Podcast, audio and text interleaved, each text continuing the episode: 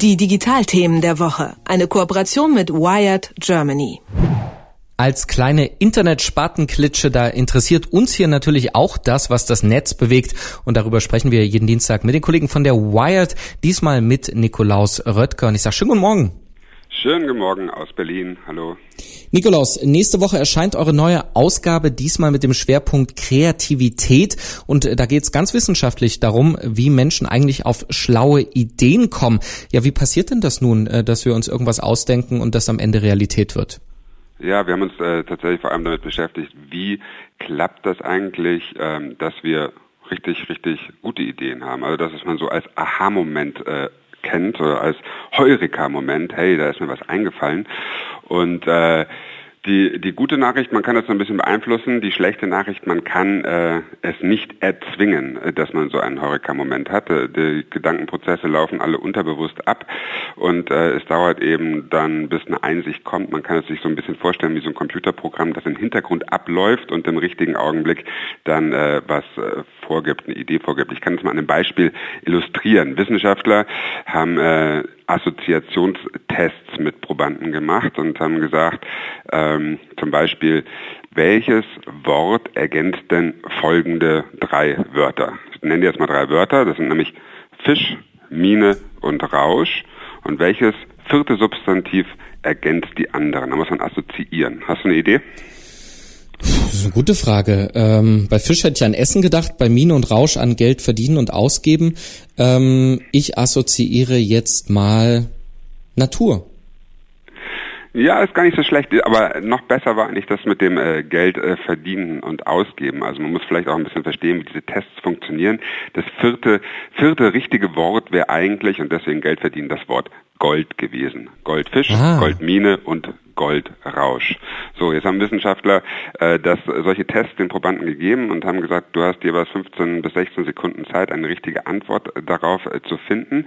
Und ganz erstaunlich war, wer sofort so eine Eingebung hatte, also wo sofort so ein, so ein Aha-Erlebnis hatte und gesagt hat, ey, Gold ist das Richtige, ähm, der hat das meistens schneller herausgefunden als diejenigen, die sich dann versucht haben, dem Ganzen analytisch zu nähern. Und eine interessante Erkenntnis ist, wenn du eine Eingebung hast, dann ist es häufiger richtig, als wenn du ganz kurz vor der Deadline doch noch was analytisch abgeben musst. So, das heißt so, hey, manchmal können Deadlines auch Kreativität stoppen. Äh, trotzdem können wir zum Glück auch analytisch denken und äh, versuchen, richtige Antworten zu finden. Trotzdem eben interessant, dass von diesen Eingebungen, die man hatte, ähm, nur ein paar Prozent falsch lagen, während die Fehlerquote viel, viel höher lag, wenn man sozusagen sich analytisch der Deadline nähern musste. Also das ist ein Beispiel aus unserem großen Kreativitätsspecial. Wir haben mit Wissenschaftlern gesprochen, wir haben mit Künstlerinnen gesprochen, wir haben mit Forschern gesprochen, wir haben mit einem Forscher gesprochen, der fragt, den wir gefragt haben, können auch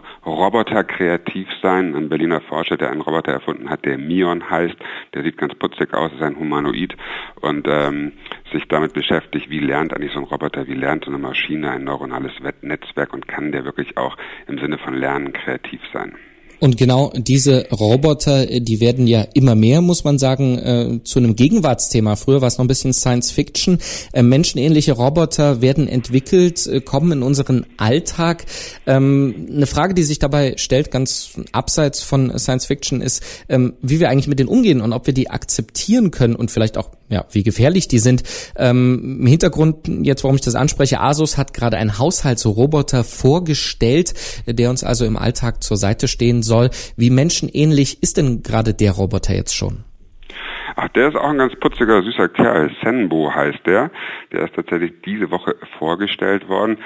Ja, der hat so einen kugeligen Bauch und oben einen kleinen Hals und oben einen Kopf und auf dem Kopf ist ein Bildschirm drauf. Sieht so ein bisschen aus wie E.T., finde ich. Ähm, und äh, der rollt äh, durchs Haus. Asus hat da ein schönes Werbevideo draus gemacht, wie er hilft beim Kochen, wie er hilft ähm, beim Sachen finden, wie er Musik anmachen kann. Also im Prinzip so ähnlich muss man sich das vorstellen, ähm, wie Siri äh, auf dem iPhone, die man ansprechen kann und sagen kann, wie wird das Wetter morgen und äh, was äh, brauche ich denn für dieses und jenes Gericht. Nur, dass das eben ein Roboter ist, der so kniehoch ist und mit durch das Haus rollt und dann, so die Vision von Asus, eben hilft, wenn man in der Küche steht und was kochen möchte oder hilft, wenn ähm, auch, auch Senior, Senioren sozusagen daran erinnert, ihre Medikamente zu nehmen, äh, mit dem man Videotelefonieren kann und äh, der ein ständiger Begleiter zu Hause sein soll. Das ist schon äh, was Besonderes, dass Asus das vorgestellt hat. Einen richtigen Verkaufsdatum gibt es noch nicht, aber interessant ist, das Ding soll gar nicht so teuer sein, nämlich knapp über 500 Euro kosten. Und das könnte natürlich dann, wenn so ein Roboter nicht mehr so teuer ist und trotzdem intelligent genug ist, äh, um mitzumachen im Haushalt, schon eine kleine Revolution bedeuten. Also dann hoffen wir, dass der Terminator aber noch ein bisschen weit weg ist. Auch so ein Realität gewordenes Sci-Fi-Thema ist ja Virtual Reality äh, durch die VR-Brillen jetzt in unseren Alltag quasi eingedrungen. Wir wissen alle noch nicht so richtig, was wir damit eigentlich machen können und sollen. Ihr habt was ausprobiert, was eigentlich total auf der Hand liegt, nämlich besoffen oder zumindest angeschwipst ähm, mit der HTC Vive, äh, um rumzuspielen. Ähm, ja, wie seid ihr denn auf, eigentlich auf die Schnapsidee gekommen? Ja, äh, Don't Drink and Vive haben wir die Geschichte genannt. Wir haben äh, eine Vive hier zum Testen in der Redaktion. Das ist äh, wirklich ein abgefahrenes Erlebnis, wenn man sich da reinstellt. Das ist wirklich, fühlt sich an wie reinstellen. Man setzt sich diese Brille auf, man kann Kopfhörer dazu anziehen und gleichzeitig gibt es Sensoren, die Körperbewegungen tracken. Ich habe selber ausprobiert, ähm, habe ein Weltraumspiel gespielt, in dem man... Betrunken? Ich war nicht betrunken, das hat ein Kollege gemacht. Der Kollege hat tatsächlich gesagt, guck mal, es wird doch wohl in Zukunft wahrscheinlich so sein, dass äh, wir uns abends zum Virtual Reality ähm, Spielen treffen und natürlich, wenn man sich abends trifft mit Freunden, trinkt man da auch ein Bier dazu und äh, er wollte einfach mal ausprobieren mit einem Freund zusammen, wie das ist, wenn man zwei, drei Bier getrunken hat und dann in die Virtual Reality abtaucht, um ein realistisches Szenario nachzustellen, wie wir dieses Ding äh, vielleicht in Zukunft nutzen werden, mit Freunden Bier trinken und dann abwechselnd Virtual Reality äh, spielen. Das ist ein ganz schönes Experiment geworden. Ähm, die Kollegen haben dann tatsächlich auch während des Experiments äh, live auf Facebook ihre Versuche gestreamt. Ähm, da gibt's ganz unterschiedliche Spiele. Eins ist äh, echt ein bisschen komisch, da kann man Selfie-Tennis spielen, habe ich auch ausprobiert. Ähm, nicht betrunken, aber ich habe es ausprobiert. Da spielt man praktisch gegen sich selber Tennis. Man schlägt den Ball und in dem Augenblick ändert sich die äh, Richtung und der Ball kommt einem entgegen man schlägt ihn wieder. Komisches Spiel. Was ich noch getestet habe, ist äh, Minigolf. Ähm, auch das ist ganz faszinierend, weil man zum Teil auf hohen Dächern steht und dann nach unten schaut. Ähm, und äh, die Kollegen, die das hier mit einem Bier ausprobiert haben, sind tatsächlich auch in diesem, diesem Selfie-Tennis hängen geblieben, ähm, haben dann auch ein, ein Spiel gemacht, wo man eine OP nachstellen kann, also tatsächlich ähm, äh, versuchen kann zu operieren.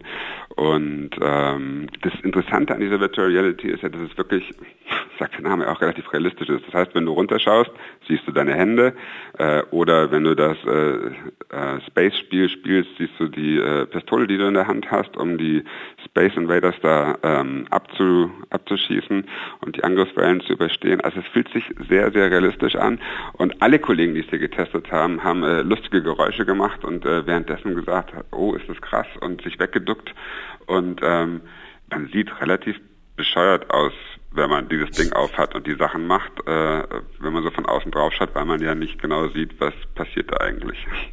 Und ich ahne schon, ähm, dass demnächst irgendjemand dann besoffen mit seiner Virtual Reality Brille aus dem Fenster fällt. Hoffentlich keiner der Kollegen von Wired. Mit denen haben wir heute gesprochen über die Digitalthemen der Woche. Und ich sage vielen Dank dafür.